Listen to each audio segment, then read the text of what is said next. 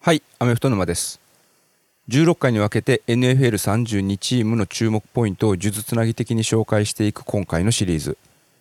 前回はベテラン キュービー との契約が今シーズンがラストのミネソタバイキングスとテネシータイタンズでしたが、じゅうよんかいめの今回ピックアップしているにチームは、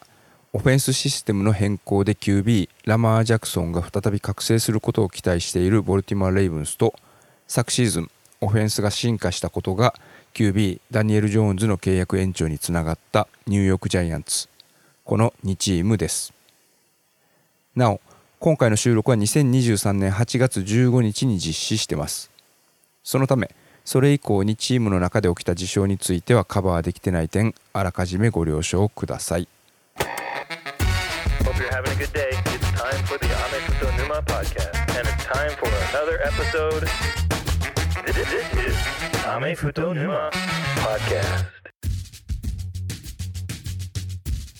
やっぱりスーパーボウルが終わってからコンバインとかドラフトとかいろんなイベントあるんですけれども、オフシーズンって長いですよね。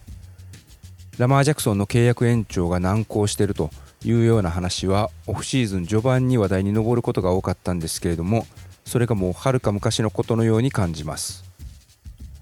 彼が契約延長のサインをしたのがしがつにじゅうしちにち木曜日のドラフトが始まる直前のことでした。ごねん総額におくろくせんまんドル、年平均にするとごせんにひゃくまんドル、ちょうどそのとおかまえに契約したジェイレン・ハーツの年平均ごせんひゃくまんドルという記録を更新ということでした。デション・ワトソンのにおくさんぜんまんドルの全額保証という内容には届かなかったんですけれども、長かった契約問題が決着したラマーは、オフェンシブコーディネーターがトッド・モンケンになったことでどう変わるのか。今シーズンは新しいオフェンスコーディネーターを迎えたチームがじゅうろくチームあって、で前回ピックアップしたタイタンズやレイブンズもそんなチームの一つとなってます。特にレイブンズのオフェンシブコーディネーターに求められるのは、ラマー・ジャクソンの良さを引き出すこと、そして彼を一つ二つ上のレベルに引き上げること。前任者のグレッグ・ローマンはとにかくランを重視するスタイルでした。昨シーズンの エヌエフエル でのリーグ平均でランプレーの使用頻度というのはパスが ごじゅうろくてんななパーセント なのに対して よんじゅうさんてんさんパーセント でした。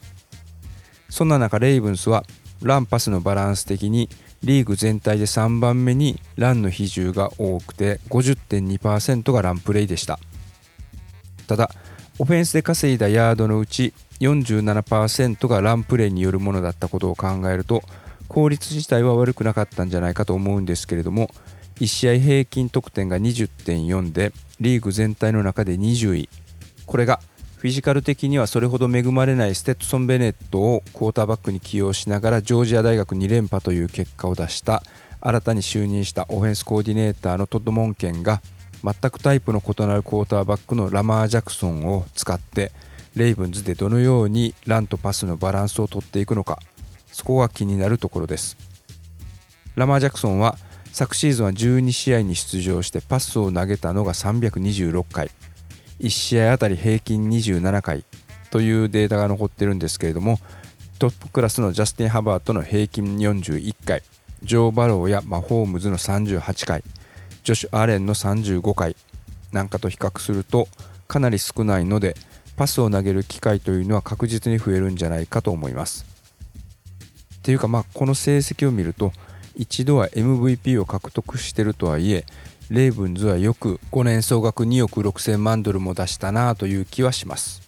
ただ、ラマー・ジャクソンの個人成績もグレグ・ローマンの採用していたオフェンスシステムに影響していたという見方もあるので、やはりトッド・モンケンがどうやってラマーの才能を拡張させるか、そこに関心が集まります。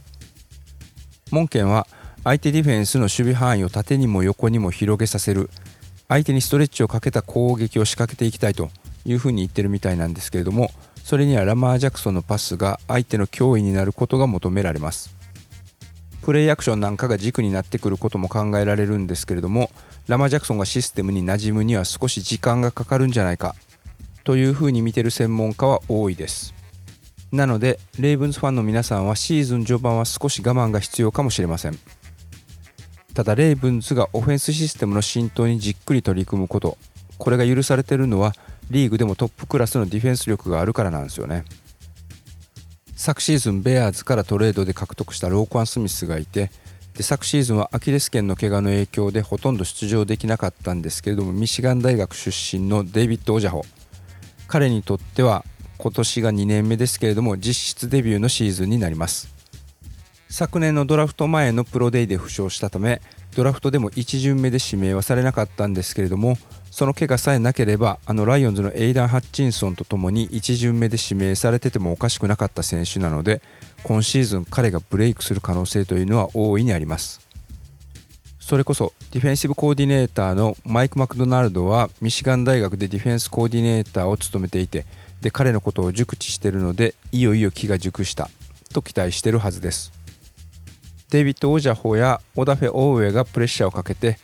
セカンダリー陣ではにねんめのセーフティーのカイル・ハミルトンや移籍にねんめのマーカス・ウィリアムスがセーフティーとして最後尾を守って、でサイドはコーナーバックのマーロン・ハンフリーがいてみたいな感じで、ディフェンスに関しては穴という穴が見当たりません。 エーエフシー でプレーオフに出て勝ち上がるのに必要なピースというのはディフェンスに関しては揃ってます。あとはラマー・ジャクソンが契約内容に見合った活躍を見せてくれればというところではないでしょうか。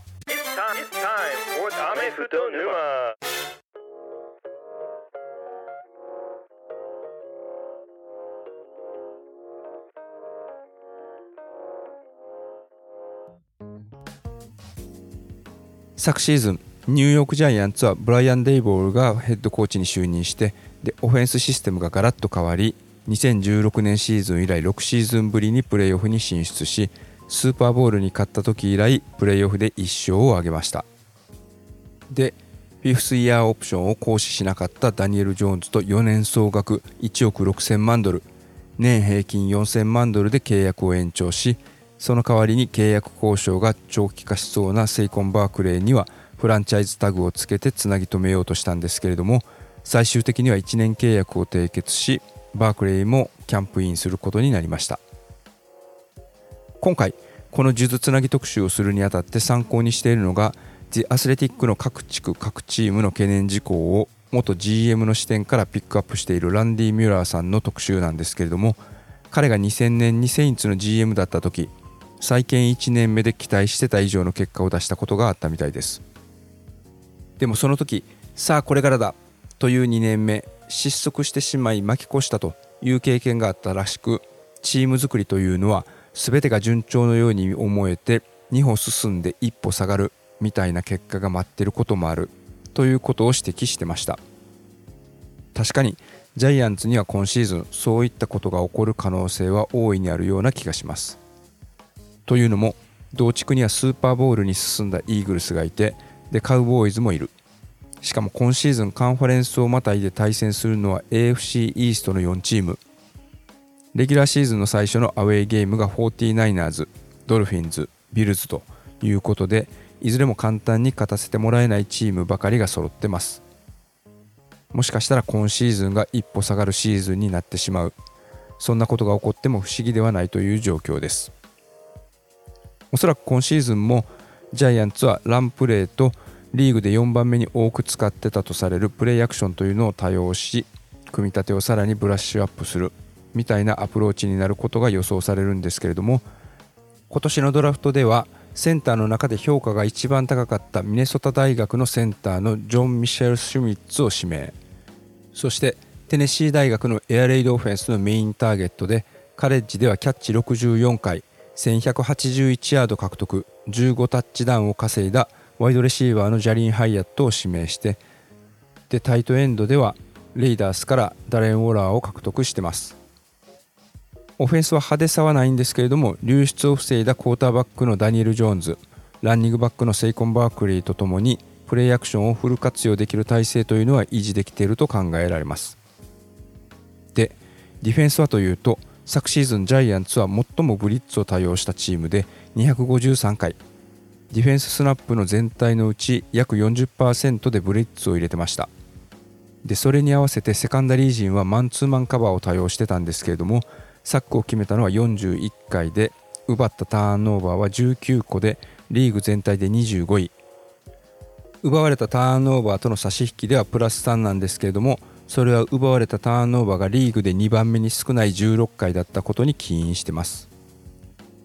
ハイリスクハイリターンなアプローチの割にリターンはいまいちというところなので、そこはディフェンスは改善の余地があると指摘されてます。ただ昨年一巡指名だったティブドーがにねんめでブレイクすることが期待されますし、今年一巡目で指名したメリーランド大学出身のコーナーバックのディオンテ・バンクスはマンカバーに定評があるコーナーバックです。ディフェンスにはタレントが揃っているので、システムがうまくはまれば昨シーズンから一歩も下がることなくさらに前進、そんなシーズンを多くのファンが期待していると思います。